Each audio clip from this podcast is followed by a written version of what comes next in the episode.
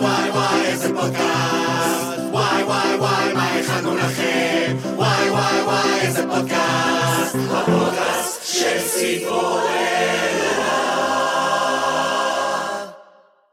אז היי, אנחנו ציפורלה, בדרך כלל אתם רגילים לראות אותנו בתיאטרון או ברשת או בסדנאות שלנו, ועכשיו אתם טכנית לא יכולים לראות אותנו כי אנחנו עושים פודקאסט. אה, במהלך ה-18 שנים שאנחנו יוצרים, אנחנו הוספנו לעצמנו כלים שעוזרים לנו ליצור ביחד ורצינו לשתף אתכם. אז בנוסף לכל היצירות שלנו החלטנו לעשות פודקאסט שאליו הזמנו אנשים שמהווים עבורנו השראה ליצירה משותפת. ויחד איתם אנחנו ננסה לתת לכם כלים שיעזרו לכם בבית, בעבודה או בקבוצת הבריד שתמיד חלמתם לפתוח. אז אנחנו מתחילים. אנחנו רגילים לומר בדרך כלל לכבות טלפונים אבל אם תעשו את זה אז טכנית לא תוכלו לשמוע את הפודקאסט. אז uh, אני תומר נרי פטלוק. אני לטוס אתרוג ואיתנו uh, אורח שהוא באמת uh, מראשי הסאטירה והקומדיה הטלוויזיונית בישראל מיוצרי העולם הערב ופלטפוס החרצופים אסתי המכוערת כל שבת שנייה עם אפרת שלנו. נכון. הלילה עם ליאור שליין גב האומה מדינת הגמדים ועוד באמת באמת הרבה. תסריטאי במאי מחזאי ואפילו חטא במשחק. נכון שיחקנו ביחד. כן. אז אה, קבלו את אבי כהן כפיים ייי. אפלוז אה. אה, אימג'ים של אנשים אה, עושים גל אנושי איזה כיף שבאת אלינו ממש. בינתיים הכל בסדר המים אני לא יודע יש לי קצת אבל אנחנו נדבר על זה. אנחנו בסוף נותנים לך כן. מדרג בין 0 לחמישה כוכבים על האירוח בפודקאסט מה שלומך איך אנחנו תופסים אותך פה ביום שרבי זה אני חושב שלשאלה מה שלומך כל אחד חייב שיהיה לו תשובה מוכנה מראש כי הרי כל הזמן שואלים אתה לא יכול באמת לענות חוץ מ... אני מכיר איש אחד ששואלים אותו מה שלומך והוא באמת עונה. אבל שאלתי אותו לפני שבוע והוא עוד שמה יושב ומספר ו- ומספר את שלמה אז אני התשובה שלי אז בדרך זאת כלל התשובה המוכנה שלך? לא התשובה המוכנה תשאלי עוד פעם מה שלומך אז מה שלומך בינתיים בסדר אוקיי. תשובה טובה נכון תשובה. מעולה. הכנתי כן. אותה מראש נכון כן אה, מה שלומך תומר אני האמת בינתיים גם בסדר. אוקיי בסדר אני. גם בסדר היינו היום בסיור אה, לוקיישן נכון. לקראת איזה פרויקט. ובאנו לפה גם אה, מתוך חמסין ובמרוצה וגם בלי קשר לזה תמיד אנחנו עושים חימום יצירתי.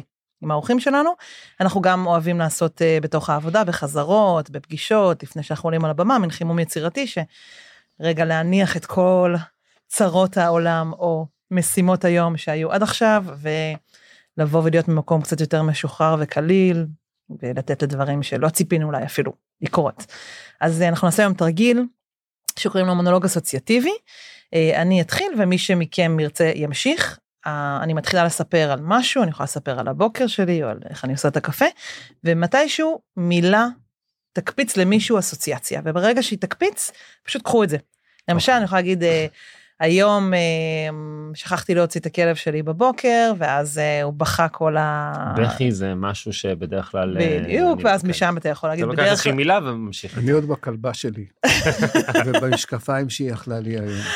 מעולה, אז אולי תתחיל, אז הנה תתחיל את. המונולוג אני אומר הסוציאטיבי. לכם, אוקיי, יש לי כלבה שהייתה חמוד, גור מהחמודים שבעולם עד שהגיעה לגודל המלא והיום זה חצי נמר חצי פרה בערך משהו בעל גודל עצום ו- אבל היא מתנהגת בראש שלה היא עדיין אה, גורה או תינוקת כי היא גם חושבת שהיא בן אדם. כמו תינוקת זה. משהו שאני חושבת שאני עדיין קצת תינוקת, למרות כן. שכאילו מבחוץ זה נראה אחרת, אבל אה, אחותי תמיד צוחקת עליי, יש לי אחות תאומה, אז היא תמיד צוחקת שכל התמונות, אני כאילו נשארתי אותו דבר, בעצם הפרצוף שלי נשאר אותו דבר, ורק הגוף או שיער קצת אה, השתנה. שיער אני בדיוק אה, לפני כמה זמן אה, צבעתי את השיער שלי שלא האמנתי שאני אעשה את זה פשוט נהיה לי המון שערות לבנות ופתאום זה היה נראה לי כזה בואנה אני ממש מזדקן ורציתי כזה לעצור את הזמן ולהגיד עד כאן פה בשיער. עד כאן. אנחנו היום באמת במצב שכל אחד יש לו גבולות ולך תדע מה מותר מה אסור להגיד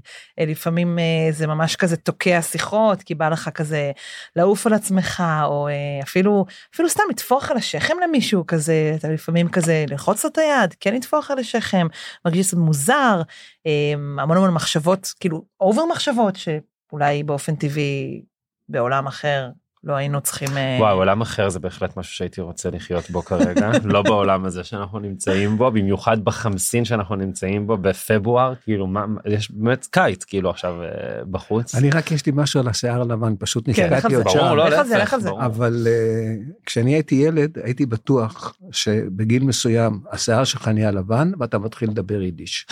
שזה בא ביחד וזה תופעת טבע, ככה זה קורה. Uh, השיער שלי כבר לבן אבל uh, ואתה יודע יידיש? אני זוכר קצת uh, אני יכול להבין די הרבה. יידיש זה שפה שיש בה הרבה אמרות שפר נורא נחמדות. כמו אה, הגרפצה להרוס, גזינטה להריין, שזה אומר גרפס יצא, בריאות נכנסה. חבר של סבתא שלי תמיד היה אומר בוקאפיל מישמיש ו- וזה אומר כאילו מחר יצמחו המישמיש או מישמיש, משהו כן. כזה ואני כזה אוקיי אבל מה המשפט בזה מה זה בא להגיד ואז תמיד הוא אומר אז בסדר אני מחר אה, כמו שאתה אומר שזה יקרה אז גם מחר זה יקרה. כן, כן. זה בעצם ר- היו אומרים גם היו אומרים בארץ זה, ביטוי ערבי בעיקר מצרי. מה בוקאפיל מישמיש? בוקרפל מישמיש אבל זה, אומר- זה אומר שזה לא יקרה לעולם אה, כאילו. אתה שואל מתי יביאו לי כבר את הזה מהחנות זאת אומרת, כשיברחו המשמישים מעולה. רגע אני יודע שזה כבר סטינו מהמשחק אבל מה קרה בסוף עם הכלב והמשקפיים? אוקיי, נכון. אין משקפיים זה אין, הכל הורסת משקפיים, וזה. כלבה כלבה. קוראים לה שושנה ואני מבקש להתייחס אליה בכבוד כי אחרת היא נורא נעלבת. אתה צודק. היא גם מדברת אתה יודע הכלבים הרי לא רק נובחים הם גם מדברים. היא עומדת על יד הדלת ואומרת אבל כיוון שזה כלבה יהודייה אז היא מתלוננת. אז היא... וטענות כל הזמן טענות ומענות. מעולה. אוקיי, אז אנחנו אה, עם שושנה בעצם היא תחתום את התרגיל היצירתי שלנו. מהמם מקווה לגמרי. שכולנו וגם בבית אה, או בעבודה. איפה אז שאתם אפשר שומעים את להתחיל איתך הפודקאסט. ב- ב- ב- להנחית את ה- את השאלה הקשה. נגיד ולוטס ואני היינו שני חייזרים שנחתנו עכשיו אה, אפרופו עולם אחר מעולם אחר והיינו מבקשים ממך להסביר לנו מה זה סאטירה. הצורה הנמוכה ביותר של הומור. ה- להומור יש מדרגות סאטירה זה הצורה הכי פשוטה זה לצחוק על המורים.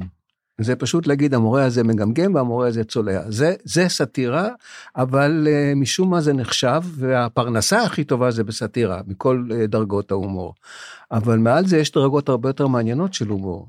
יש, uh, יש הומור של מנהגים ויש הומור כמו שאתם עושים שהוא הומור בכלל כמעט מופשט והוא הומור של תנועה והומור של מצבים ו, וכן הלאה וכן הלאה יש דרגות. סאטירה זה הכי קל זה פשוט ללעוג זה בעצם לעג. אבל זה אתה אתה אומר שזה לצחוק על אבל זה בעצם גם לא לבקר את כי הרי תמיד עכשיו תמיד שנקלעים לאיזה סיטואציה שאומרים לא חצו גבול וזה אז אומרים לא זה סאטירה ואז כאילו סאטירה זה נותן לך את הגושפנקה שזה בסדר. כן זה אתה מבין מה אני מתכוון? תראה זה במסגרת של ביקורת זה כמובן אבל כל, ה, כל התקשורת מבקרת כל הזמן ועל זה זה נושא אחר לשיחה אבל זה הביקורת של הסאטירה היא רק תירוץ. אני, אני יודע שכשאנחנו עושים סאטירה אנחנו בעיקר משתדלים להצחיק. את- זה כאילו הצחוק זה השוגר קוטינג. זה הסוכר שעוטף את הגלולה המרה. אבל מהר מאוד הסוכר נהיה העיקר ובעצם רוצים אותך ומשלמים לך ומקרינים אותך בגלל שזה מצחיק. כן. והאמירה היא הרבה פעמים אמירה שחשבת עליה מראש. קשה מאוד, יש מעט סאטיריקנים, גם בארץ, ואני לא אגיד שמות, שבאמת יודעים להגיד משהו שלא קראת כבר, ולא שמעת כבר, ולא הסכמת כבר. אני תמיד אומר ש... אני אומר את זה על צוותא, אבל זה לא מתייחס אליכם. שהרבה פעמים יש סאטירה חריפה מאוד בצוותא, שכל הקהל הסכים איתה לפני שהם קנו כרטיס בכלל. והסאטירה, אם באמת אתה רוצה לעשות משהו חריף, אתה צריך להגיע לדברים אחרים. אתה צריך להגיד, אוקיי, מה אני יכול להגיד על הדבר הזה שאף אחד עוד לא אמר? מה אני יכול להגיד שזה נקודת ראות שלי? ואם לא, אז אל תגיד, כי להגיד עוד פעם את הדברים, וגם אם אתה מסכים איתם, יש המון דברים שאני מסכים איתם, אבל לא צריך אותי בשביל להגיד את זה. ובאחד הדברים הראשונים שהיינו עובדים עליהם כשעבדנו על סאטירה זה באמת למצוא את הדבר שיש לנו לומר על זה. ולא, ולפעמים אין, ולפעמים אין ואתה צריך לשדר ביום חמישי, אז אתה עושה את, פחות מזה. אבל קנה המידה האמיתי זה האמירה שהיא בכל זאת שלך. אני לא רוצה להגיד מקורית ואני לא רוצה להגיד מחדשת, כי אני לא יודע, אבל אני יכול להגיד שזה האמירה של זה שאמר את זה, באמת. אה, בשעתו, כיוון שאני בכל זאת אה, שיער לבן ומדבר, בן 18 וחצי, חגגת אז בדיוק. אז אני, הראשון שעשה את זה היה אפרים קישון. ואפרים קישון עשה סרט שכן ראיתם, שנקרא סאלח שבתי, ואתם יודעים שסאלח שבתי, הוא, הוא, גולדה לא הרשתה להוציא אותו מגבולות הארץ. וואו. זה הלך, זה זכה בסוף בגלובוס הזהב בארצות הברית, אבל כשהיא שמעה שמוציאים את זה, אז היא אמרה בשום פנים ואופן לא, זה מוציא את דיבת הארץ רעה. מישהו הסביר לה שזה לא עניינה כל כך, ואין לה אז, שום אז זכות כל כזאת. הסיפורים עכשיו שגונזים סרטים וגונזים סדרות זה כאילו זה, הכ- הכל חוזר על עצמו בעצם אין שום דבר חדש פה. ב- בוודאי, אם את, אין טעם לעשות סאטירה או לעשות בכלל ביקורת, אם אתה לא מעצבן את מישהו. למעשה 50% מהכיף זה הצ'ק ו-50% השני זה מי שמתרגז. כי אם לא התרגזת אז מה עשית? אז אה, ותמיד זה מרגיז ואם זה לא דורך למישהו על הרגל אז אז מה אז אתה סתם אה, קומיקאי שזה סבבה לגמרי אני יותר מעריך אני חושב שקומדיה זה דבר נפלא וקומדיה זה בעיניי הפרטיות שלי זה אולי סוג האומנות הכי הכי מעניין בוא נגיד אני לא רוצה לתת פה דירוגים אבל אה, אבל זה קומדיה. אם אתה סאטירה צריכה לפתוח צריך למצוא יש אצל ליאונרד כהן משפט נורא יפה. הוא אומר there is a crack in everything this is how the light goes in. שאני תרגמתי לבכל דבר יש חור דרכו נכנס האור. מעולה. איך אני? מעולה. טוב תודיעו. אתה אמרת באמת דרך אגב שזה כאילו שזה התלמידים צוחקים על המורים כן. ואתה יכול לצחוק גם על אה, תלמיד על מישהו שהוא שווה אליך או על השרת לצורך העניין או שבאמת כמו שאומרים לא צוחקים על החלשים אני צוחק רק על מישהו יש- באיזושהי עמדה מסוימת. יש כלל מנוסח לזה. אתה צוחק על בן אדם על מעשיו והחלטותיו ולא על תכונותיו. זאת אומרת, לא שהוא שמן, אלא שהוא עורך דין. מה שהוא עשה, אתה יכול ללעוג, וזה לא משנה. אם הוא עשה משהו והוא המעשה לא נראה בעיניך, אתה יכול לצחוק מזה. אתה לא צוחק מהתכונות שלו. אתה לא צוחק מ... כמובן ש... אף אחד לא שם לב לכלל הזה, וקודם כל צוחקים מהתכונה, ואם הוא מדבר באופן מצחיק, ואני בא מהחרצופים, ואנחנו עשינו רק חיקויים וצחוקים. אבל אה, עדיין השתדלנו באמת לצחוק על האנשים בגלל פעולותיהם, ותמיד אתה צריך פעול. עכשיו, דבר ראשון שצריך בשביל הומור, זה קולקטיב uh, ממורי. אתה צריך לדבר עם אנשים שיש לך רקע רפרנסים משותפים איתם, אה, אתה, אתה תבוא, ל, כמו שהיינו פעם מופיעים בלהקה צבאית והיינו מופיעים בפני בסיס, אז היינו שואלים איך קוראים לרס"ר. ואם לרס"ר קראו עזרא, זה שוס מיד, אתה אומר שלום בוקר טוב גם לעזרא, די לא אתה לא צריך לדבר על זה, אתה אמרת את השם שלו. אז אתה צריך אתה צריך רקע משותף למצחיקן ולצוחקים, ואין רקע משותף יותר זמין מהעיתון של אתמול. זה מה שכולם זוכרים, זה מה שכולם, אתה יכול להיות בטוח. כולם כן. מדברים, אתה יכול בטוח שיבינו אותך. אתה הולך על דברים קצת יותר אזוטריים, אתה כבר לא בטוח. אז לכן הסאטירה מת- היא באמת סוג ההומור שמתבסס על הקולקטיב ממורי. וזה זה היה חדשות עכשיו. אתה אוקיי. אומר שאתה שאם זה לא דורך על היבלות של מישהו אז כאילו לא עשינו כלום בעצם חלק כן. מהרעיון הוא כן. ואנחנו אה, יצא לנו לדרוך על כמה יבלות בעיקר בסדרת רשת שלנו שהיא מבקרת את כל מיני דברים שקרו גם בקורונה אה, היה יצרנו הרבה מה המון לבקר, כן. היה הרבה מה לבקר וגם אה, בגלל שכולם היו סגורים בבית ולא הופענו בעצם כמעט שנתיים הצלחנו להגיע לקהלים שבאופן טבעי לא היינו מגיעים אליהם. פתאום אנשים שהם לאו דווקא היו קונים כרטיס ובאים להופעה של ציפורנה נחשפו אלינו ולתכנים ולרעיונות. והתדרכנו על כמה יבלות וגם דרכו עלינו בחזרה עם כל מיני איחולים אה, נחמדים ואיומים. אה, אחד הדברים שאמרו לנו זה אהבתי אתכם עד שהתחלתם להביע דעה. כן. אה, אתה חושב שחלק מהתפקיד של אומן זה להביע את הדעה, או להפך, לנתק את הדעה שלו וליצור את הדבר שלו, ו... אני ושזה לא יהיה חושב- קשר?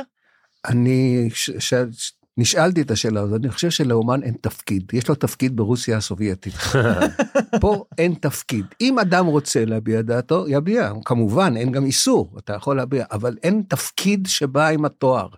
אין לך שום תפקיד, אתה צריך להיות נאמן לעצמך ולמה שאותו באותו רגע, כי אתה אמור להיות המחושים של החברה, המחושים של הבני אדם. אתה הולך למקומות, האומנות, גם סאטירה, אבל בכלל זה, זה כאילו ה... אה, R&D, ה-research and development, שם אתה בודק, שם המעבדה ובודקים והולכים רחוק ובודקים דברים. ואתה הולך לאן, לאן שאתה רוצה, אתה חיישן, אתה מחפש מה, מה, מה עושה לך את זה. אם מה שעושה לך את זה זה משהו אה, פוליטי, לגיטימי לגמרי, תפקיד לו, אין לאף אחד שום תפקיד בדברים האלה. כאילו אי אפשר לא, לא להשחיר או לבקר את מי שלא עכשיו מביע עמדה או יוצר אומנות פוליטית וגם הפוך כאילו להגיד לאומנים שהם פוליטיים מה הקשר למה נכנסתם לפוליטיקה תעשו אומנות תהיו מצחיקים וזהו. אדם יכול להגיד, "אה, הפוליטיקה זה חלק מהאומנות שלי, ויכול להגיד שלא. אה, חנוך לוין התחיל כסאטירה פוליטית מאוד, ועזב את זה. היה לו שתי תוכניות... אה, מלכת אה, אמבטיה מלכת אמבטיה, את אני, ואני במלחמה. והיה גם קטשופ, זה היה שלוש נכון. תוכניות. וגם אה, השכול רצח? רצח זה גם היה רצח היה, אבל- היה אבל הוא מחזה כבר הלך... בפני עצמו, כן. כן, הוא כבר הלך יותר רחוק מאשר ממש פרופר פוליטיקה, הוא לא כן. צחק על גולדה, אני כן. יודע, הוא ניסה למצוא דברים הרבה יותר מהותיים. אז זה דבר אחר, זה... רצח זה דבר אחר, אבל uh, הוא עשה סאטירה והפסיק לעשות סאטירה. וזה זה בסדר וזה בסדר, אני חושב שהבן אדם צריך להחליט בעצמו, בכלל אסור לנו להתערב ב- ביצירה של בן אדם. גם אם היא יצירה גרועה, זה לא אומר שהוא צריך להיות גאון. יכול להיות ש... אבל זה מה שהוא עושה, ו... ואם... תן לו לעשות את שלו, אתה צריך להשקות אותו. אני, אני עכשיו מדבר נגיד, אני כבר נותן לכם תשובה על שאלה שלא נשאלתי, אבל כיוון שאמרת לי על מה זה, אז כן. כאילו ככה אתה עובד עם צוות, ככה אתה עובד עם כותבים. אתה לא יכול להגיד לפרח איך לפרוח, אתה יכול לתת לו מים, אתה יכול לתת לו אה, דשן, אתה יכול לתת לו שמש, אבל אתה לא יכול להגיד לו תהיה כחול. כי הוא יהיה מה שהוא. ורק אתה צריך, האומנות הגדולה היא לזהות מי הוא. לזהות מה הוא ומה התנאים שהוא צריך. ואחד הדברים כשהייתי מלמד בסם שפיגל, זה שהייתי בודק את הכיתה ולראות כי לכל אחד יש מה שנקרא funny bone. לכל אחד דברים אחרים מצחיקים אותו, הוא מצחיק בצורה אחרת, בוודאי כשזה כותבים ויוצרים ואנשים שזה, שזה, זאת העבודה שלהם. ואתה צריך לזהות כל אחד מה המגזר שלו, איפה הוא פועל, מה, מה עובד עליו. וכשאתה מזהה את, ה, את הדבר אז אתה יכול לעבוד איתו, אתה לא יכול להכתיב. שום דבר אי אפשר להכתיב, גם לא את תפקידו של האומן. אז כשאתה אמרת את זה אני לוקח את זה אז רגע כן. למקום אחר ששמנו פה אולי נחזור עוד לשאלות האלה אבל בעצם אז שאתה בוחר כותבים שיכתבו איתך. אתה בוחר אנשים שקרובים ל... אה, לטעם? האומנותי שלך לדעות שלך או שדווקא אתה בוחר אנשים שונים ממך אתה כאילו כמו שאתה אומר לא, אני בוחר, הב- הבחירה... איך אתה איך נעשית הבחירה ואיך מה קורה בעצם שם. תראה, הפעם שאלו אותנו בחרצופים, שזה היה תוכנית שרצה 120 תוכניות, חמש שנים, זה היה דבר מאוד גדול. ואותם חמישה אנשים כתבו מהיום הראשון עד היום האחרון. ואותם חמישה גברים. ואז כמובן שאלו למה אין לכם, אה, אני יודע מה, מזרחי, למה אין לכם אישה, למה אין לכם זה, למה אין לכם זה, ואנחנו אמרנו אצלנו זה בלי הבדל דת, גזע ומין. מה שקובע זה רק, אפילו לא הכישרון, כי יש עוד אנשים מוכשרים, אנחנו לא היינו הכי מוכשרים. אבל ההתאמה לעניין, ובאמת בחרצופים זה אותם אנשים שיצרו את זה. זה אותם אנשים שיצרו את זה מהיום הראשון ומהרגע הראשון. אני אגיד לכם בסוגריים שבהתחלה היו איזה עשרה אנשים, ואז יום אחד בגלל טעות בטלפונים הגיעו רק חמישה. ואז הסתכלנו אחד על השני ואמרנו אנחנו לא צריכים אותם כי לא במקרה החמישה האלה הגיעו כי הם טלפנו אחד לשני זאת אומרת הם היו חברים. היה להם קשר. ולקחנו אותם חמישה אני זוכר את זה כמו היום הלכנו לא- לאולפן דומה לזה והקלטנו התוכנית הראשונה. הקלטנו אותה רק עוד לא צילמנו כי זה היה עוד סוג של כמו פיילוט. voice over כזה? לא, הקל- הקלטנו את המערכונים. בא טוביה צפיר ועשה את אריק שרון ואת כל השטויות, וגם מיקי קמה הייתה, והם עשו את זה, והיה לנו טייפ, אני לא יודע אם אתם זוכרים, פעם היה טייפ כזה קטן שנראה כמו קופסת סיגריות בערך. כן, אחר היה שם כך קול כזה. כן. כן, היה טייפ. והשמעתם את זה? אז ש... פשוט השמענו את זה לטלעד שהיו בירושלים, וזהו. ועל זה התוכנית התחילה. והאנשים האלה הלכו איתם מהתוכנית עד היום האחרון שלה, עד שהיא נסגרה בגלל שעצבנו מישהו יותר מדי. אבל אה, מה הייתה השאלה? איפה אני כבר...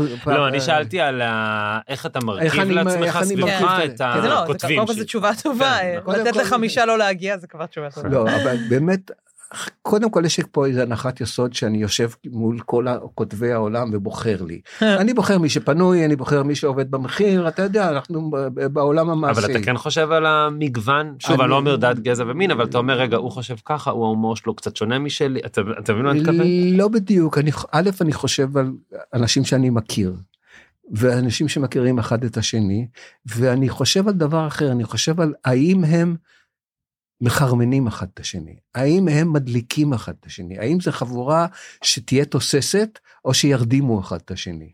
וזה באמת מהיכרות עם האנשים, ובגלל זה, ותסלחי לי, אני, אני, אתם יכולים למחוק את המשפט הבא, אבל בגלל זה מאוד חשוב שיהיו לפחות שתי נשים. בהרכב, כי אז יש מתח מסוג אחר בחדר, למ- לא צריך לקרות שום דבר.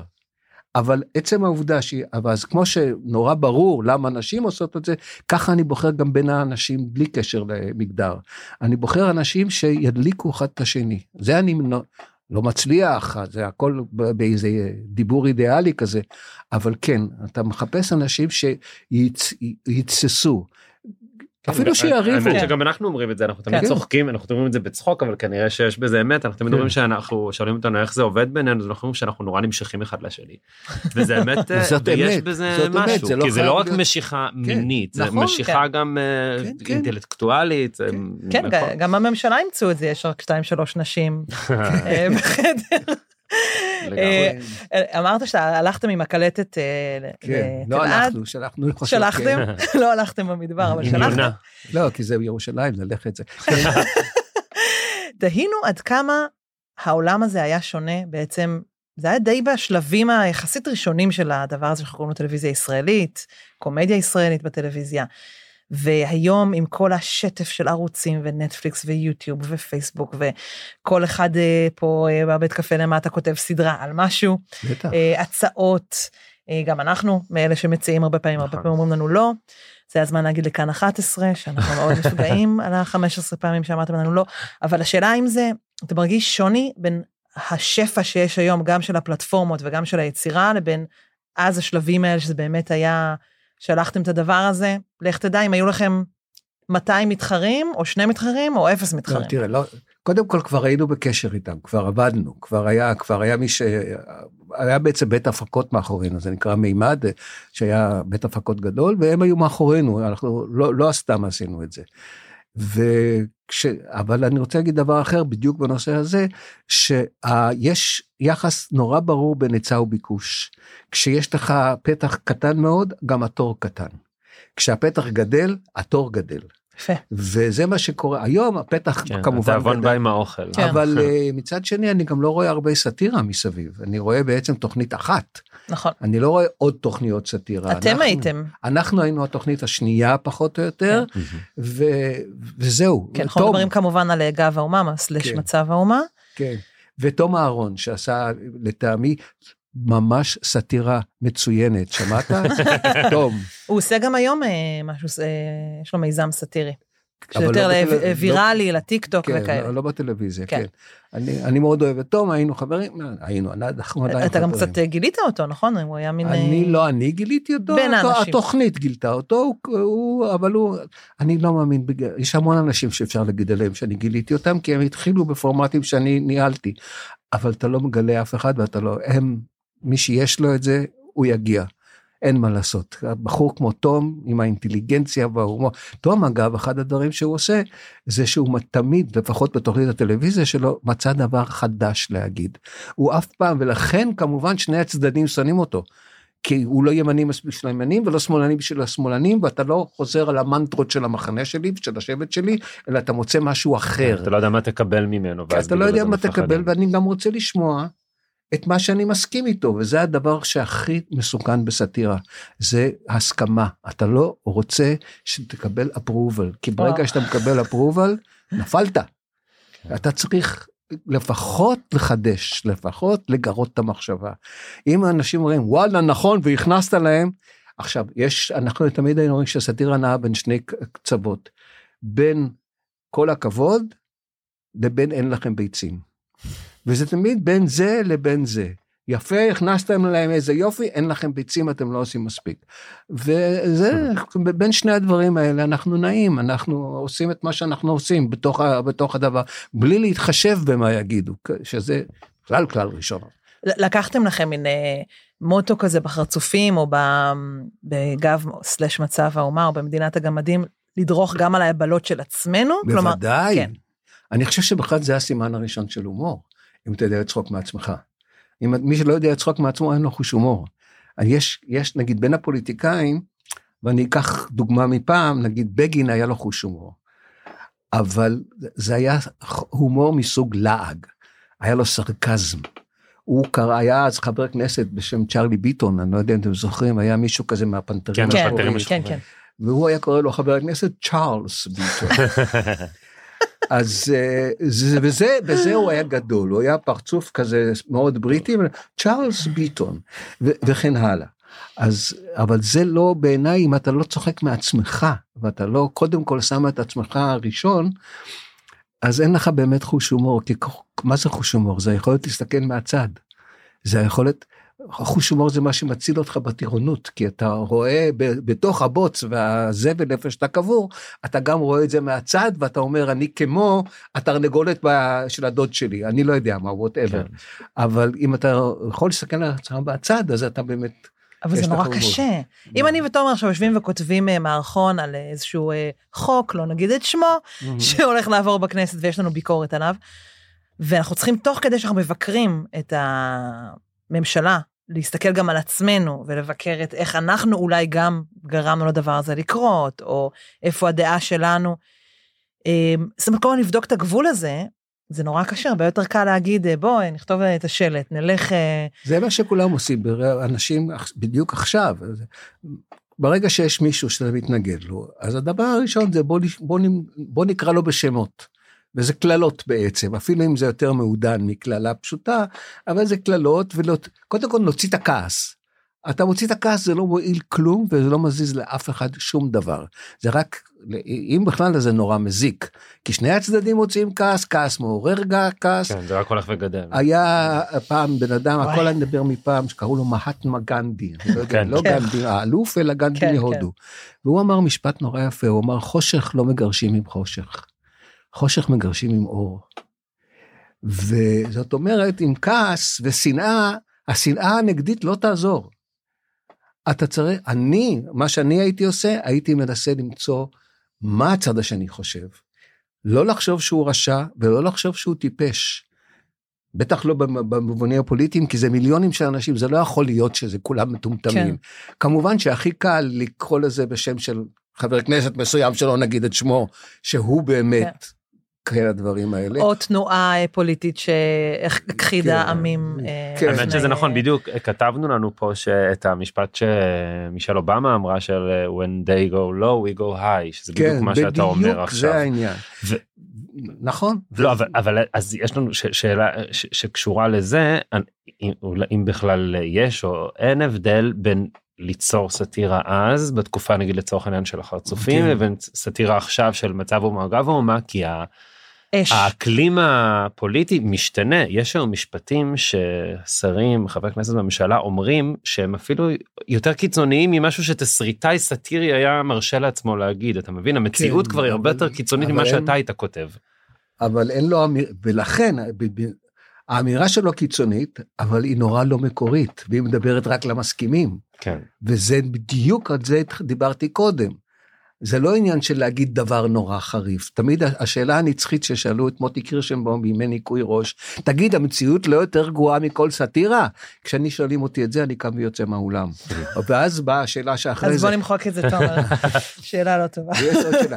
הייתם צוחקים על כל דבר, נגיד על השואה. זה תמיד מגיעים לבנאליות הזאת. עכשיו נגיד ניתן לך דוגמה דווקא על הש... השאלה על השואה.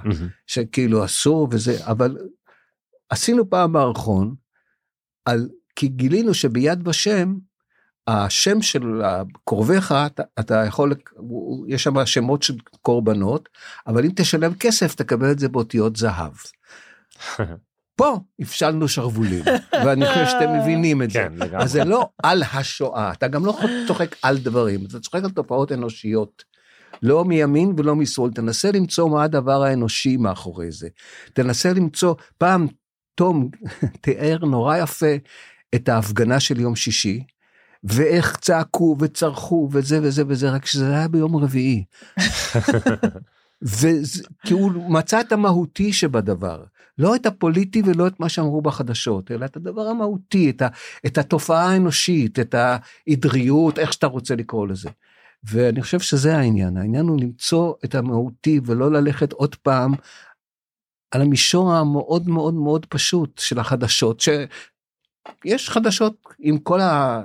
העובדה שאנחנו חיים בעצם בברלין 1936, לפי ההרגשה הכללית, כן. אבל uh, עדיין יש uh, עיתונות חופשית, ויש טלוויזיה חופשית, ויש תיאטרון חופשי, ואתה יכול להגיד מה שאתה רוצה, ואף עיתונאי לא הולך לכלא כמו בטורקיה, או כמו ברוסיה. זה, אתה, אז, ואתה אומר מה שאתה רוצה להגיד, אבל תגיד משהו שיש לו באמת לפחות חידוש אם לא השפעה. אם אתה לא מחדש, אז אתה מכה בתוף שכבר הוכה. בסדר, נכון, זה לא בסדר, זה מאוד לא דמוקרטי ובאמת בסדר. זה קשה למצוא את הזווית הזאת. מאוד. כן. מאוד. אבל אני חושב שזה האתגר הראשון. כי ברגע שאתה אומר דבר שכולם יודעים, למצוא את המטאפורה זה די קל. אה, זה נורא דומה לתרנגולות, אני לא יודע מה, או שזה כמו זה, זה בכלל המילה כמו היא נורא מסוכנת. כי זה נורא קל להגיע לשם, למטאפורות, וזה כלום. אה, שמות תואר, כן, אני רואה בפייסבוק לפעמים משתגע, שמות תואר, הבן אדם מוציא את הרגשות שלו. הוא כמעט כותב קוסמק, הוא כותב כן. בסדר, אבל מה, מה עשית בזה? חוץ מזה שאתה פרקת, פרקת משהו. משהו. כן. זה גם לא מקל עליו פורק אגב, זה סתם רגע. כן. כן, נכון. ויש לך הרגשה שאתה באמת לוחם מחתרת פרטיזן נגד הגרמנים, כי כתבת שביבי לא בסדר. וואלה, חידשת. גם הצמצום של היריב הוא נורא פשוט. נורא, במקום להיכנס לפוליטיקה שהיא מורכבת והיא מסובכת ויש, אז עשו, עשו מזה, יש מלך רשע, אשתו המשוגעת והבן שלהם הפסיכי, שזה משחקי הכס.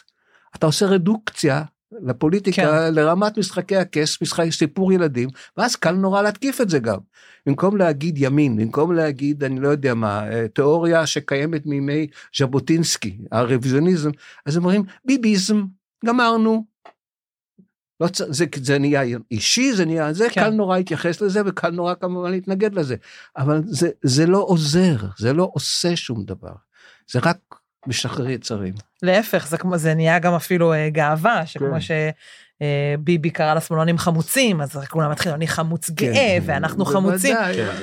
הכל בעצם בדיוק ככה קיים בין שתי קבוצות של מחניים בכיתה ו' שנייה. בול. אותן תופעות. וזה כלום. הבנים הם מסריחים, כן, הבנות הן אה, רכלניות. כן, סיסמאות שקל אה, להיצמד אליהן. בצבא, נחל נגד הצנחנים, או פלוגת ב' נגד פלוגה ג'. כן. כולם נגד כולם, ותכף יש פטריוטיות.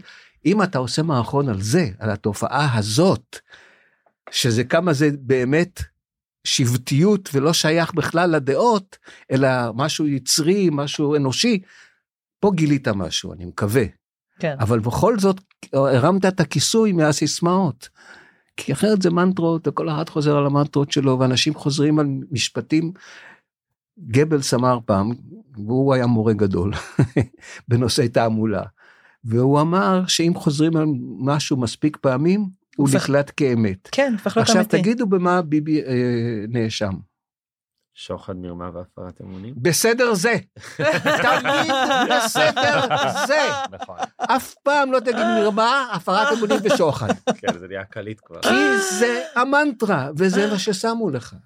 ולכן צריך לפרק גם את זה. קח את זה ותגיד את זה.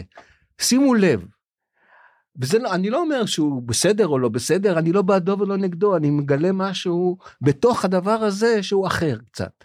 וזה בדיוק החזרה על אותה אמירה אלף פעם, ואז כן. זה נקלט כאמת, אתה כבר לא חושב על זה, זה כבר נהיה מטבע לשון. כן, יש לנו תרגיל כזה בסדנאות שלנו, שאנחנו עומדים במעגל, ואם יש קבוצה שכן מכירים או לא מכירים, אנחנו אומרים להם בואו נחליף מקומות במעגל. ואז אנחנו אומרים להם, יש בדרך כלל שלושה טיפוסים, אה, אנשים שעושים את זה ממש מהר, אנשים שעושים את זה ממש לאט, לאט ואנשים שנשארים במקום. ואז אנחנו אומרים להם עכשיו נעשה את זה עוד פעמיים, תשנו. כל פעם, כי כל אחד יש דפוס כן, בטח. אה, של אה, איך אני עושה את הדברים, האוטומטיות, הקצב הפנימי, אנחנו אומרים כל פעם תשנו. ויש בזה משהו מעניין של אה, רגע לשנות כן. כזה. גם לשנות אצלנו את הדפוסי מחשבה, זה נכון. לגמרי. יש לי שאלה, הזכרת מקודם אה, את המערכון אה, על השואה וגם באמת ראינו ממדינת הגמדים אה, קטע שעשיתם כמו סיינפלד כזה שרואים שם אני חושב שזה ליצמן ביבי זהבה גלאון ויאיר. לפיד. שהם מדברים על זה שכאילו הם עשו ביד ביד ושם. אה, על זה שהם כאילו נורא משתמשים בזיכרון השואה כל כן, פעם כן. בשביל לקושש קולות וכאלה כן, דברים. כן. אה, אבל אני לוקח את זה למקום האם יש איזשהו מערכון או משהו מסוים שאתה זוכר שקיבלתם עליו אה, ביקורת או משהו ממש שאחר כך אמרת חבל שהוצאתי את זה חבל ששמתי חבל את זה לא. או לא הייתי צריך הייתי משנה אני לא הבינו אותי נכון. במובן אישי, כן, אני יכול להגיד לך, הייתה שרה שנקראה לימור לבנת. כן היא, היא ישנה, היא רק לא שרה כבר, והיא אישה יפה. והיה מערכת בחירות שהיא וביבי, והיא הייתה, הייתה בליכוד. ואנחנו המצאנו שיש ביניהם רומן. עשינו מהם מין מקבט וליידי מקבט, כאלה זוג וואו. שזוממים דברים בחרצופים. בחרצופים. והיא ברדיו, בתוכנית רדיו, אמרה, בסדר ביקורת, בסדר זה, זה שאני אישה, זה לא, אל, אל, אל תדביקו לי אה, רומן, כי זה בגלל שאני אישה. וואו. ואמרנו, נכון, היא צודקת, ו- וביטלנו את, הכל, את כל המהלך הזה, וירדנו על האימא שלה, אבל זה כבר דבר אחר. אימא שלה הייתה זמרת, סיפור אחר. אבל היא צדקה, וזה, אני זוכר את זה עד היום, שהיא אמרה את זה, וקיבלנו את זה. אה, אבל באופן כללי, אולי זה שונה מהיום, אולי לא, אני לא יודע מה קורה היום, אבל אה, קיבלתם אה, ריקושטים? כי נגיד אנחנו מעלים משהו, פתאום טוקבקים, פתאום... כן, אה, היום הריקושטים הם מאוד, אתה יודע, אתה מעלה משהו, זה שיש לך מלא כן. תגובות, נגיד העלינו מערכון לפני איזה כמה שנים לקראת יום הזיכרון ויום העצמאות על התפר הזה. והעמדנו את כולנו אה, כמו אה, תלמידים כזה עם אה, ג'ינס אה, כחול וחולצה לבנה בפנים עם מדבקה של דם המכבים והם כאילו עומדים דום יש אה, צפירה ואז הצפירה לאט לאט נהייתה טראנס ומי שאנחנו עומדים דום התחלנו לרקוד שזה בעצם. מה רק, שקורה. אה, רק מראה מה באמת קורה הרי בשמונה בערב אתה בוכה ובשמונה ורבע אתה כבר הולך לאיזושהי מסיבה. העלינו את זה ותוך חמש דקות הורדנו את זה ובחיים לא הורדנו מערכון כי היה תוך חמש דקות עליהום של הגזמתם וחציתם גבול ואיך אתם מעיזים לצחוק על אה, משפחות שכולות אז וכאלה קודם כל דברים. לנו היה מזל שלא היו תגובות לא. כל כך מהירות, כי כי התגובות לא מה הם היו. ביקורת בעיתון כאילו? היה ביקורת בעיתון, היה סביבה, היה לפעמים טלפונים, מעולם לא מהנהלה אגב, אף פעם לא. היה לכם יד חופשית מהנהלה? הם, הם הגנו עלינו, חוץ מדבר אחד שתכף נגיע. אליו, אבל אני רוצה להגיד לפני זה, רגע, אמרת, על מה דיברת? המערכון- עם התפר בין, אה, יום התפר הזיכרון ליום אה, הזיכרון. היה לנו, פעם עשינו מערכון, זה לא לא היה בתוכנית הזאת, זה היה תוכנית אחרת,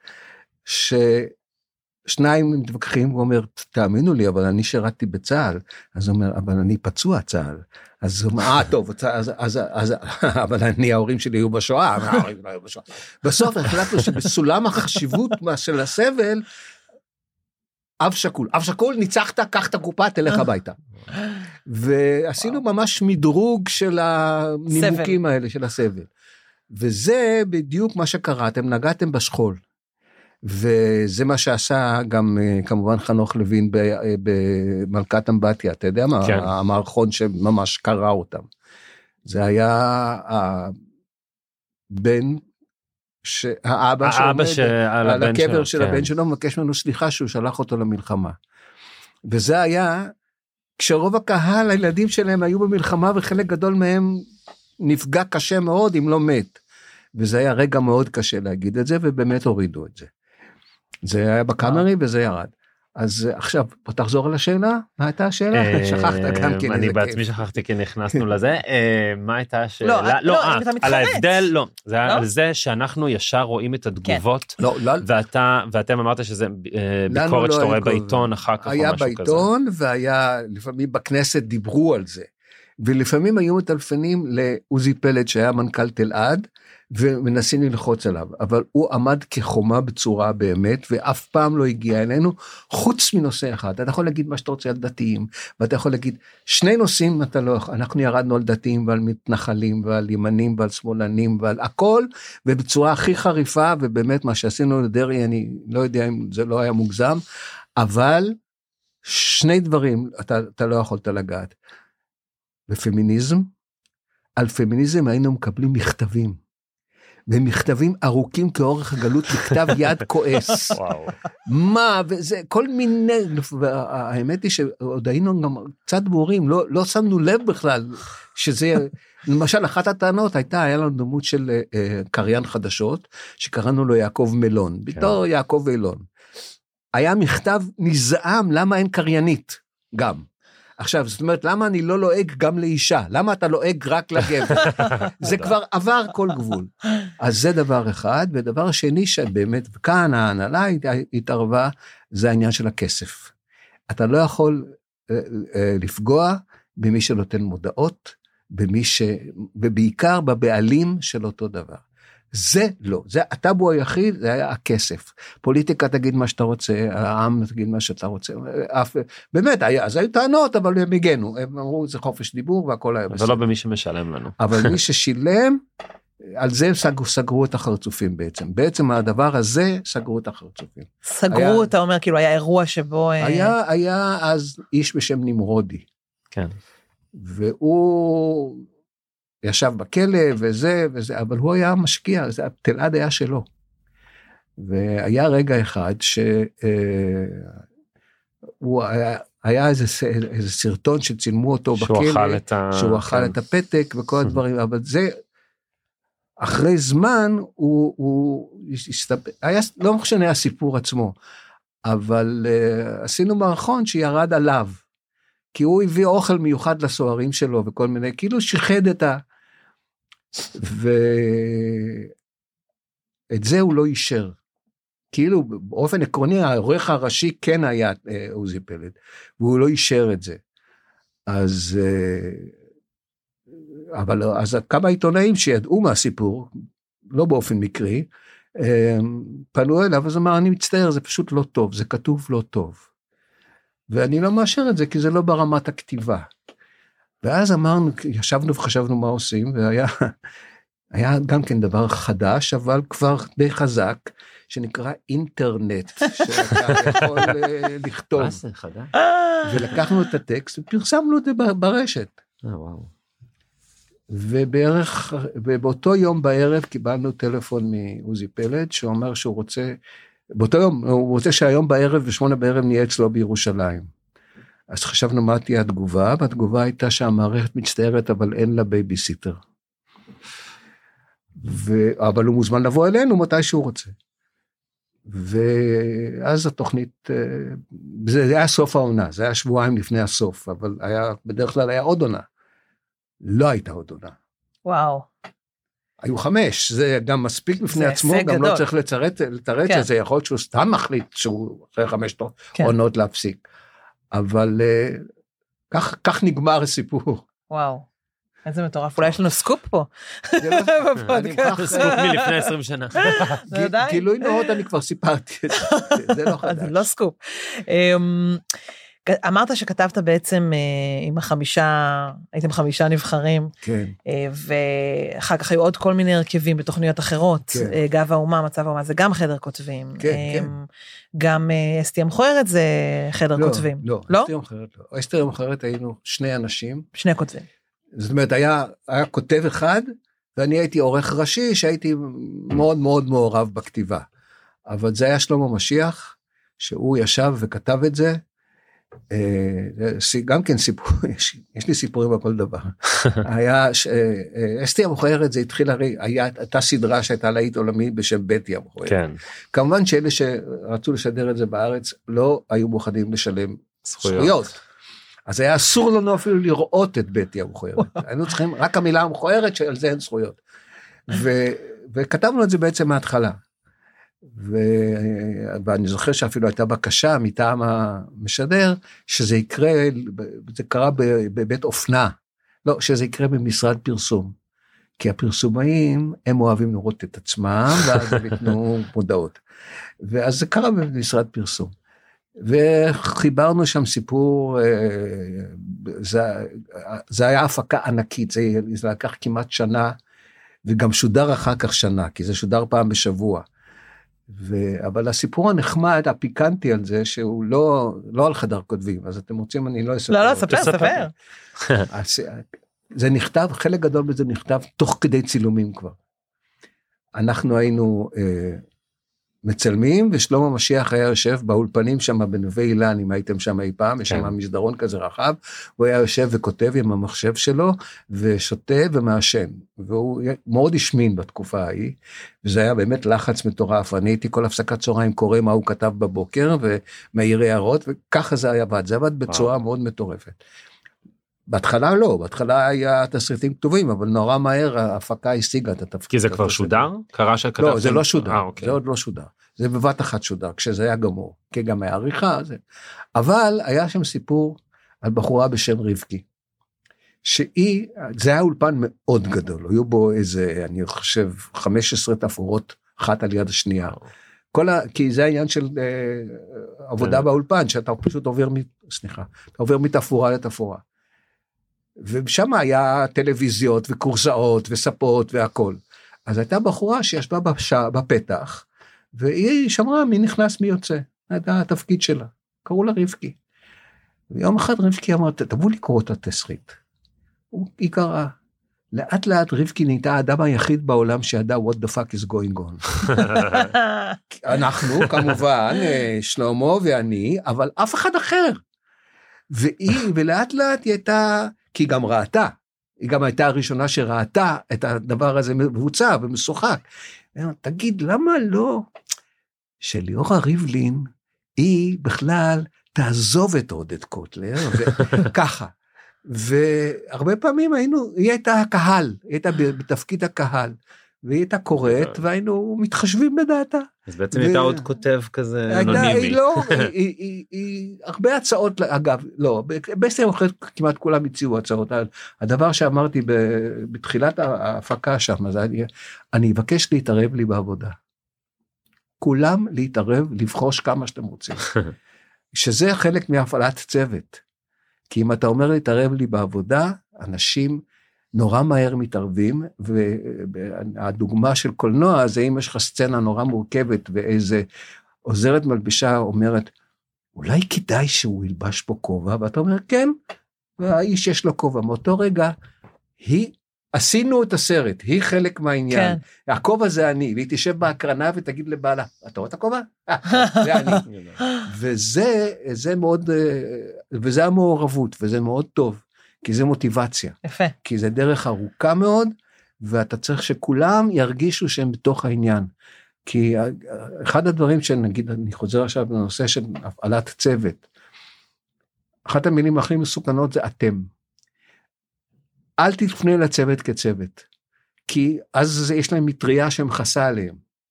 אתה אומר, צר, אנחנו צריכים לעבוד יותר קשה, או אתם צריכים לעבוד יותר כן. קשה, אז הם אומרים, כן, כן, כן, בראש, אבל זה... אבל אם אני אומר, רותם, הגיע הזמן ש... אז זה עליה. כן. זה גם, גם במחמאות, זה לא חייב להיות בגערות, זה יכול להיות במחמאות וזה יכול להיות בשיחה, וחלק מהגילוי של מי מי כל אחד, אתה צריך לדעת איך לדבר עם כל אחד. אבל כל אחד צריך להרגיש, לא, האתם כן. הזה של יאללה חבר'ה אנחנו באיחור בואו נתקדם, אף אחד לא זז מילימטר, הם לא מתקדמים, כי זה החבר'ה. אבל אם אני אומר, דוד תזיז כבר את הפנס, אז אני יודע מה דוד עושה, ואני יודע מה הבעיה, ואני יודע מה הפעולה הברורה שהוא צריך לעשות. ואם אתה מפרט את זה לפרטים, זה הרבה יותר אה, אפקטיבי מאשר סתם אה, אה, כן. לדבר על החבר'ה, אין חבר'ה.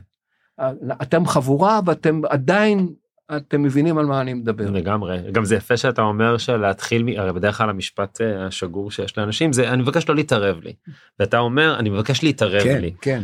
וזה ממש אה, זה תמיד היה, זה גם בכל הדברים שעשיתי, אנשים התערבו, ו, וכל אחד הרגיש שהוא שותף באותו רגע. אגב, הרבה, הרבה פעמים הוא בהתחלה נורא מתלהבים, אחר כך הם לא כל כך רוצים להתערב, כי זה קצת אחריות וזה קצת, ומי צריך את זה, ושההוא כבר יפור את הראש. אבל יש לו את הזכות, יש לו את הפריבילגיה, מותר. ואם יש לו איזה רעיון, אז הוא כן יודע שאני אקשיב. אני לא אקבל, אולי, הרבה כן. פעמים אני לא אקבל, אבל זה לא משנה, יש הרגשה של מעורבות, כן. זה נורא חשוב שאנשים יהיו מעורבים ושיאמינו בדבר. והם מאמינים בדבר לא בגלל המטרה, הרבה פעמים אומרים, בואו חבר'ה, אנחנו עושים עכשיו משהו שישנה את העולם, או משהו שיבנה, או... לא, אתה צריך למצוא את המטרה הפרטית שלו. כי הוא ישקיע, או היא, היא גם. כן. פתאום נתקפתי בהלה. אבל אה, גם היא, זה בעניין של, אתה צריך למצוא איפה זה פה, כמו שאומרים הפסיכולוגים במשפט המגעיל הזה, איפה זה פוגש אותך. איפה זה פוגש אותו, את כן. הבן אדם, ומה בעצם ייתן לו מוטיבציה. חלק מהמוטיבציה האנושית זה כן להיות חלק ממשהו גדול ממני, זה בסדר. אבל צריך למצוא באמת אצל כל אחד מה, מה, ואז אתה יכול, אחד הדברים, הסיפורים האגדות, שוב, אני, הכל סיפורים מפעם, אבל אם אני לא אקליט את זה, אז אף אחד לא יזכור. שזה אנחנו פה. אז אה, אה, עזר ויצמן, כשהוא היה מפקד חיל האוויר, האגדה עליו הייתה שהוא ידע את השם של כל אחד מהחיילים שלו. חיל אוויר, זה לא מעט. וגם כאילו את השם שלו, של אשתו, של הילדים. עכשיו אני לא יודע אם זה נכון או לא נכון, אבל זה דוגמה, זה אגדה. זה, ובאמת העריצו אותו הערצה מופלית, באמת, הוא היה אחת הדמויות הכי נערצות, בטח בחיל האוויר. אז הדבר הזה של תדע את השם הפרטי של כל אחד. במטאפורה, זאת אומרת, זה מעבר לשם הפרטי, תדע את המפתח לכל אחד ומה איתו, ומה קורה. זה כי אין קבוצה, יש הרבה פרטים. זה סופר חשוב. אנחנו רואים את זה אמ, בסדנאות שלנו, נכון. באמת לדעת מי איתי, מה כל אחד יכול להביא, מה כל אחד, כאילו מה, מה המיוחד של כל אחד שאני יכול כביכול לנצל בשביל שהוא יוכל לבוא לעזור לי, שזה לא נכון. ניצול, כי הוא כמו שאמרת, לא, הוא לא. מרגיש איזה כיף שלקחת ממני משהו שאני יכול להעניק. כן, כן, כן. אבל מתבאסים עליך, נגיד, אה, לפעמים אין מה לעשות, נגיד אנחנו כותבים, אה, יש לנו מופע סטריאוטיפי, יש בו 20 קטעים, כתבנו 80. ביטלנו 60, נשארנו עם 20, כמו כשעובדים על אלבום מוזיקה. אז חלק מהקטעים התאחדו ושני מונולוגים נהיה דואט, או חלק אה, נהיו קטעים קבוצתיים, או חלק דמות מהקטע הזה הייתה טובה לקטע הזה, אבל בסופו של דבר כן, הרבה חומרים שכתבנו, אה, לא יודעת שאני כתבתי, לא נבחרו.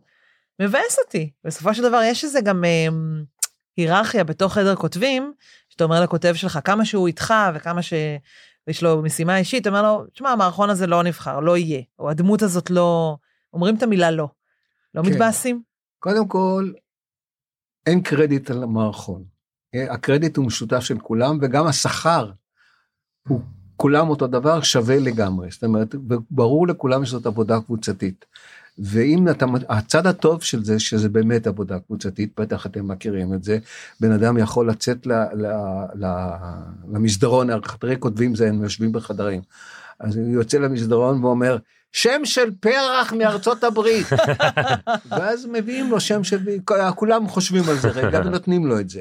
אז זה הכל עבודה קבוצתית, אבל יש אנשים שבאמת בסופו של דבר הם מרגישים לבד שפחות ופחות מהרעיונות שלהם, מהעבודה שלהם מתקבלת. אבל, בכל, אבל כנראה שיש להם ערך, כנראה אחרת הם בכלל לא היו שם. ו... זה חלק מהעבודה, אתה, אנשים גם יודעים את זה, גם uh, יש uh, משפט ידוע גם כן באנגלית, check your egos at the gate, תשאירו את כל האגואים בכניסה, לא רוצה... מה אתה עושה עם רעיונות שאמרו לך עליהם לא? עם כל ה-754,956? מה אני עושה? אני אומר, אני כבר פיתחתי לעצמי רציונל, אני אמרתי, תשמע, אתה משחק כדורגל, אל תבכה כשחטפת גול, זה חלק מהעניין, נכון. חלק אתה קולע, אבל זה, זה המשחק. המשחק הוא לחטוף, אתה לא יכול להגיד, אוקיי, חטפתי גול, אז אני לא משחק יותר, כולכם כוס... אין אתה משחק ואתה חוטף, אתה חוטף הרבה, הרבה, הרבה יותר. אבל יש דבר אחד נחמד בדבר הזה, שלא זוכרים לך את הכישלונות. אתם עכשיו כשדיברתם על הדברים שעשיתי, לא דיב... אני יודע מה לא דיברתם, וזה הרבה.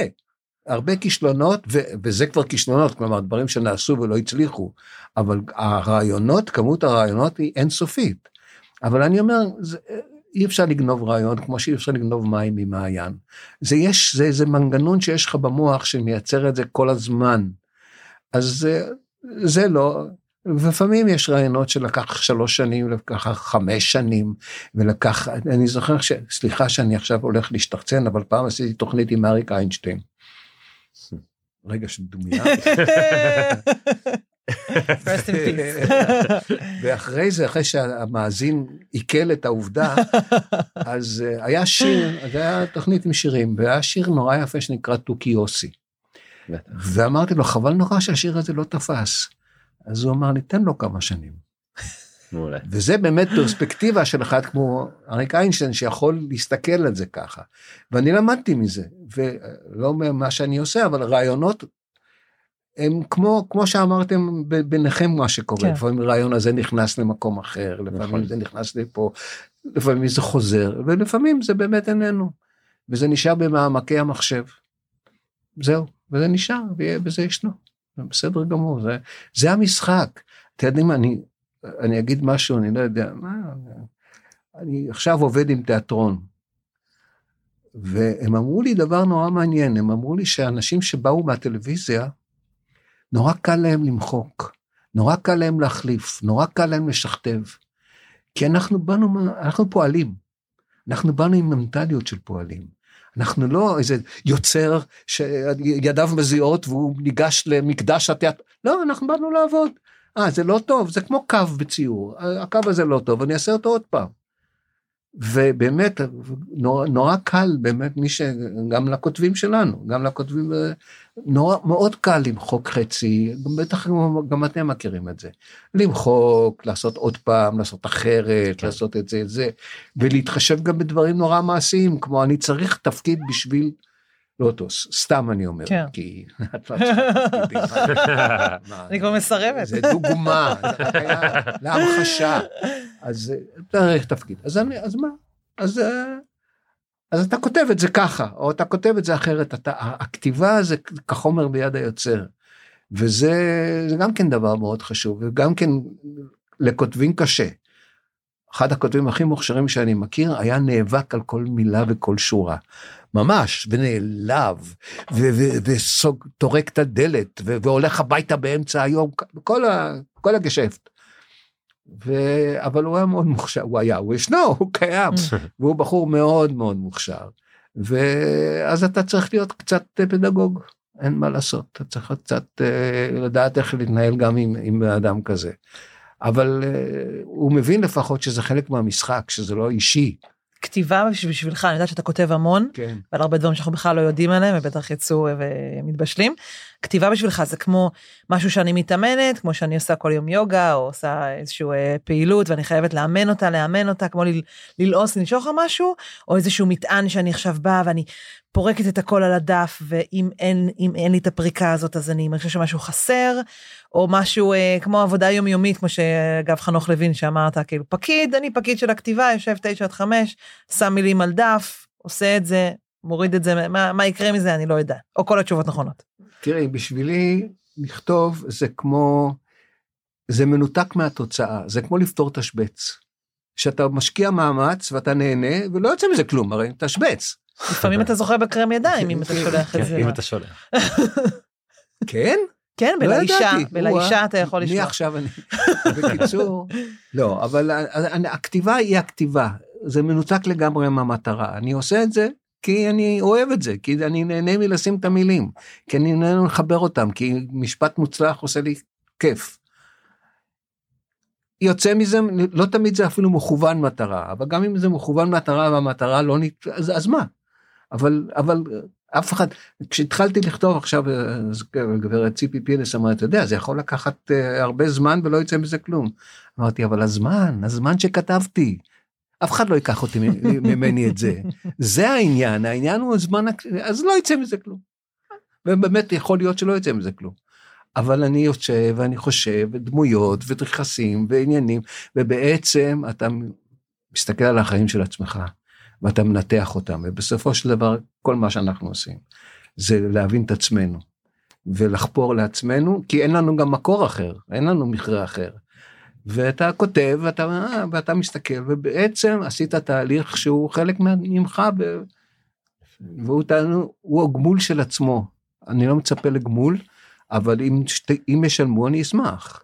לא זה מאוד זן מצידך, כן. מאוד. לא, לא רק עניין שישלמו, נגיד כמו שאמרתם כתבת משפט נורא יפה, אתה לא היית רוצה שכולם יכירו אותו, שכולם ידעו ממנו? קודם כל אני יש לי נחת אני הולך לישון בערב ואומר "אה, זה היה משפט זה היה טוב זה היה שם זה היה מצוין וזה כבר.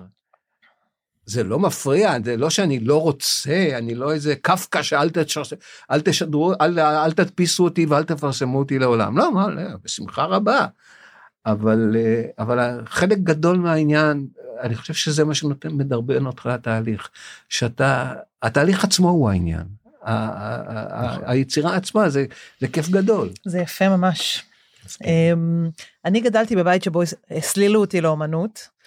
אה, באמת יכול להיות שאני רואת חשבון נורא מפוספסת, אימא, סורי, אבל אה, תמיד היו אה, מוזיקה ומחול וראינו סרטים מגיל אפס ואימא שלי גם אומנית וציירת אז כל דבר זה להסתכל ולחשוב ולתהות.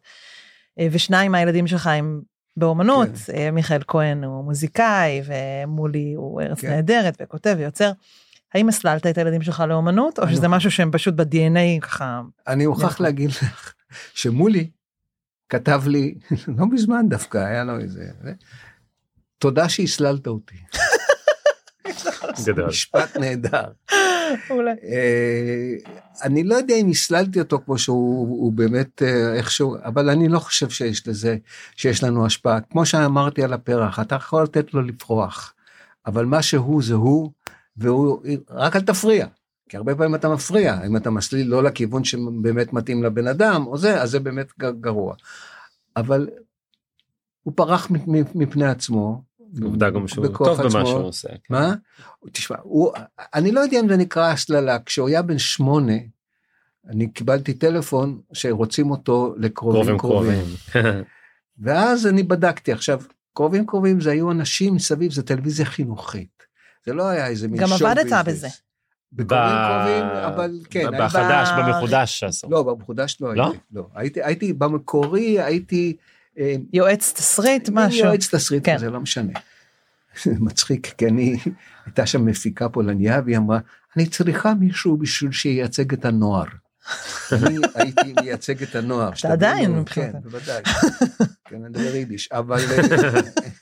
אה, אז... אה, ואז הם מצאו אותו, כי הייתה תוכנית שנקראה רגע עם דודלי. וברגע עם דודלי היו מביאים כיתה שלמה. פינות כאלה. כן. אבל הם היו כיתה, כיתה ו' שנייה, לא בלי סלקציה, שישבו כאילו היו הילדים. והוא היה אחד הילדים שאת הכיתה שלו בחרו. ואז כשהם חיפשו ילד, אז מישהו שעשה את רגע עם דודלי אמר לזה שעשה את קרובים קרובים, היה שם ילד אחד נחמד, אינטליגנטי, בוא נבדוק גם אותו. ואז הוא עשה אודישן שם, ואז צלצלו אליי לשאול אם, אם, אם זה בסדר. אז אמרתי, אני מכיר את כולם, זה אנשים טובים היו. גם אפרים סידון וגם בית מיכאל שכתבו וגם יצחק. שאולי שהוא חבר שלי עד היום הזה וגם הקאסט אני הכרתי אותה ידעתי שזה אנש- זו סביבה טובה. זה לא סביבה של איזה שואוביס טורפני שיהיה לא. והיום היה מי שאמר שהוא קרח לגמרי בשביל שלא יכיר לא יזהו את הטלטלים של הילד. הם גם אה, עשו על זה מחווה בארץ נהדרת, הם עשו כאילו חידוש של קרובים קרובים. כן, כן. כן. כן, קרובים קרובים זה נהיה באמת, אבל זה, זה לא שייך לא- אליי. לא הוסלל, לא הוסלל. הוא לא. הוסלל בשום פנים. במיכאל בוודאי שלא הוסלל, כי אני לצערי הרב, אבל אני לא איש של מוזיקה. אני... למרות שיש פה קומדיה מוזיקליות ויש אה, קצב של פאנץ', כן, כן, אבל עדיין אני... לא יודע ללחוץ על דו. ב- My only regret זה הדבר הזה. יצרתם משהו פעם ביחד? לא. לא, זה לא... לא, פשוט... אה, לא יודע, פשוט לא, לא, לא, תראה, היה, היה זמן שהיינו לכאורה מתחרים, כשאנחנו עשינו נכון. את, את גב האומה, או מצב האומה זה היה, ו- והם, במקביל היה. והם- והייתם על אותה משבצת. היינו- היינו באות- בתור אולפן. זאת אומרת, וואו. באולפני הרצליה היה אולפן 6 הגדול. 6 היה שלנו, אחד הגדול היה שלהם. והיינו עושים הצגה קטנה שהיינו יוצאים, הוא ואני, הולכים לפחים ומחליפים תסריטים. גדול. שזה היה מצחיק אותנו, מפני שזה אין, את התסריט שלהם, אני לא יכול לעשות את התסריט שלי, הוא לא יכול מעולה. לעשות שום דבר. אבל היה מין, כי, כי היה- נהיה איזה מיתוס, ופעם בכמה זמן היה מופיע איזה עיתונאי ואומר, יש לי הברקה, נראיין את שניכם ביחד. והיה בטוח שזהו, הוא ואדיסון הם אותו דבר. אף פעם לא עשינו את זה בשום פנים ואופן וזה. ומיכאל הוא בכלל אה, פרח לו לבד, אני לא יודע, אני לא הסללתי אותו ולא שום דבר, באמת, לא הפרעתי לו. זה כן, הוא גדל, מצא את הדרך שלו לבד. זה כיף. אנחנו מגיעים אה, לסיום זמננו. מה אנחנו בשלב השאלות הקצרות המהירות? נכון, רגע, שנייה, בוא נתארגן לו. אנחנו בשלב הזה? בהחלט. אה, יש לנו אה, פינה שאלון? שבה אנחנו כן, אנחנו שואלים אותך דברים מהר, ותנסה לענות מהר, קצת כמו במשחק הראשוני של לבטל את הצנזורה ואת המחשבה, זה כן מקורי, זה לא מבריק, אלא לתת את המילים לצאת החוצה. אז זה שלב השאלות המהירות. מילה אהובה בעברית. קריזנטמה. שזה? פרח. זה פרח אה, מסוים. יפה. מילה אהובה זה באנגלית? אגב, זה לא בעברית, חשוב. מילה אהובה באנגלית? אמ, ברייטון. למי החלום שלך לכתוב? למי לכתוב? לתום אהרון. שלוש מקורות השראה. שלושה מקורות השראה. שלושה אני מקומות מהדור השראה. הזה. למחוק את זה. שלושה. מקומות השראה. לא, זה שטויות השעה, זה אינסטינקט. שלושה מקורות הש- השראה, פי.ג'י וודהאוס, שזה סופר בריטי מצחיק ביותר. אה, איך קוראים לזה שכתב את שלושה בסירה אחת? כולנו יש לנו את זה בשם, אבל לא זוכרים את השם. כן, אז אבל הוא? ההוא, ההוא. ההוא, וכמובן, כמובן, מונטי פייתון. אתם צריכים להבין שאני אה, למדתי קולנוע באנגליה, הייתי שלוש שנים סטודנט לקולנוע באנגליה. אז הרבה מההשראה שלי באה משם, מה, מהדבר, מהדברים שלהם. מושלם. אבי, ספר לנו בדיחה. לא.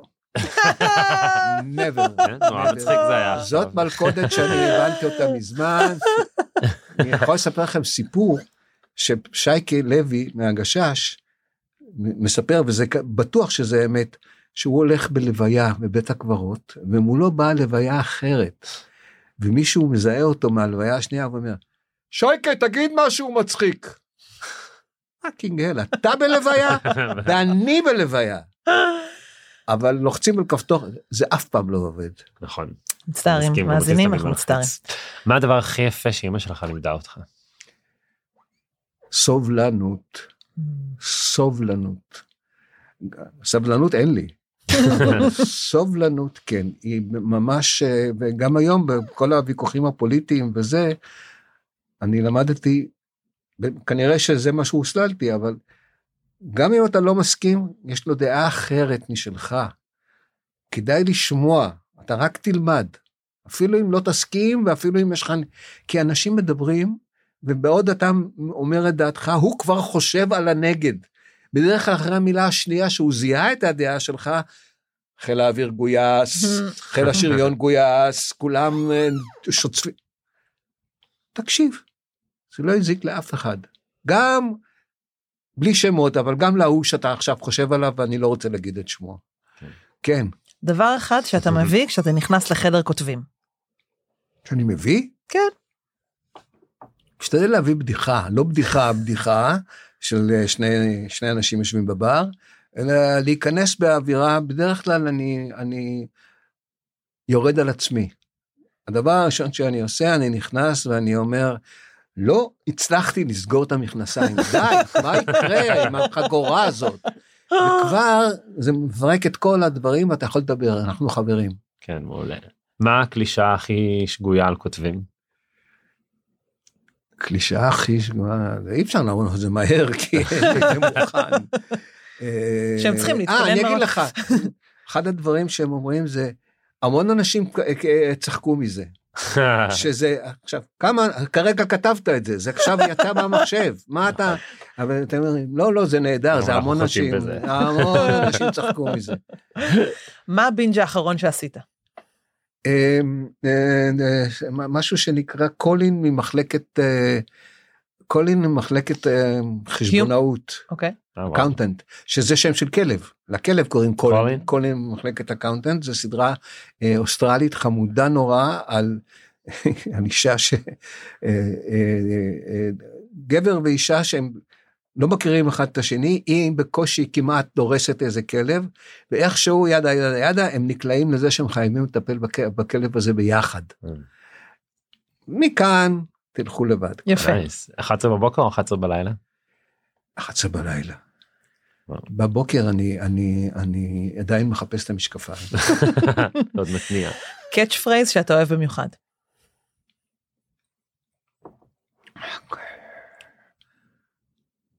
דווקא יש לי אבל אני לא זוכר. אמ, Let me get back to you, אני לא יודע. שום בעיה. נחזור לזה. מה היצירה שהכי ריגשה אותך?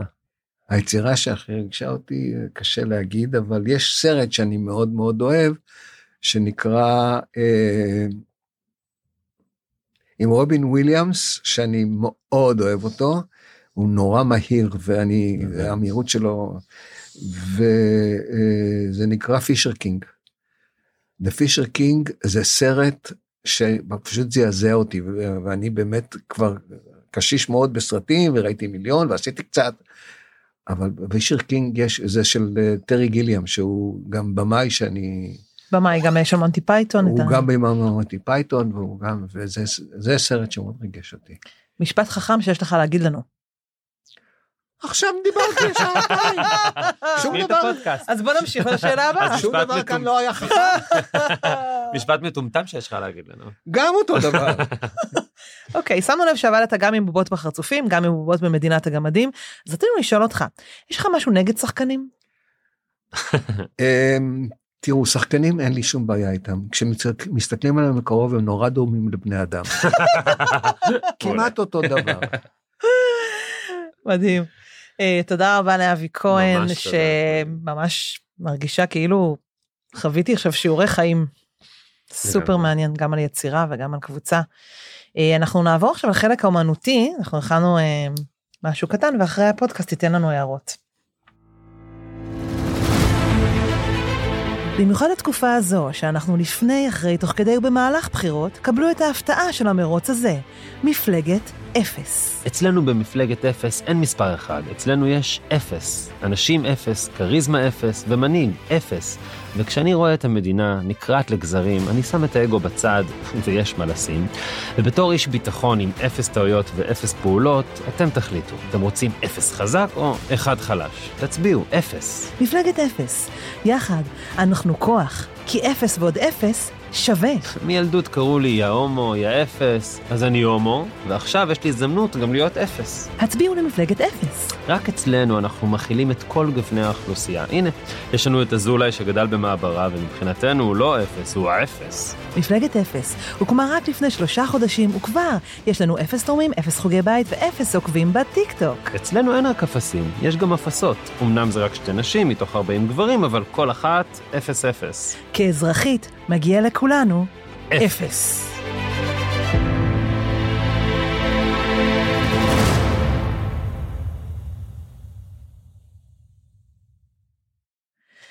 אז uh, תודה רבה uh, לתומר. תודה רבה ללוטוס ולאבי כהן, תודה לאולין שהם. אה, אולין הם הבית של הפודקאסט שלנו ואנחנו רק רוצים להפציר בכם שאם נהנתם, אם אה, אהבתם, אם חיבבתם, זה הזמן כמובן לעקוב או לעשות לייק או לשלוח את הפודקאסט הזה למישהו שאתם אה, רוצים אה, בטובתו או לקבוצת אה, ועד בית כי באמת שכחתם לשלם את התשלום האחרון וזו הזדמנות טובה לחלוק משהו שהוא לא צ'קים. נכון. תודה רבה. תודה.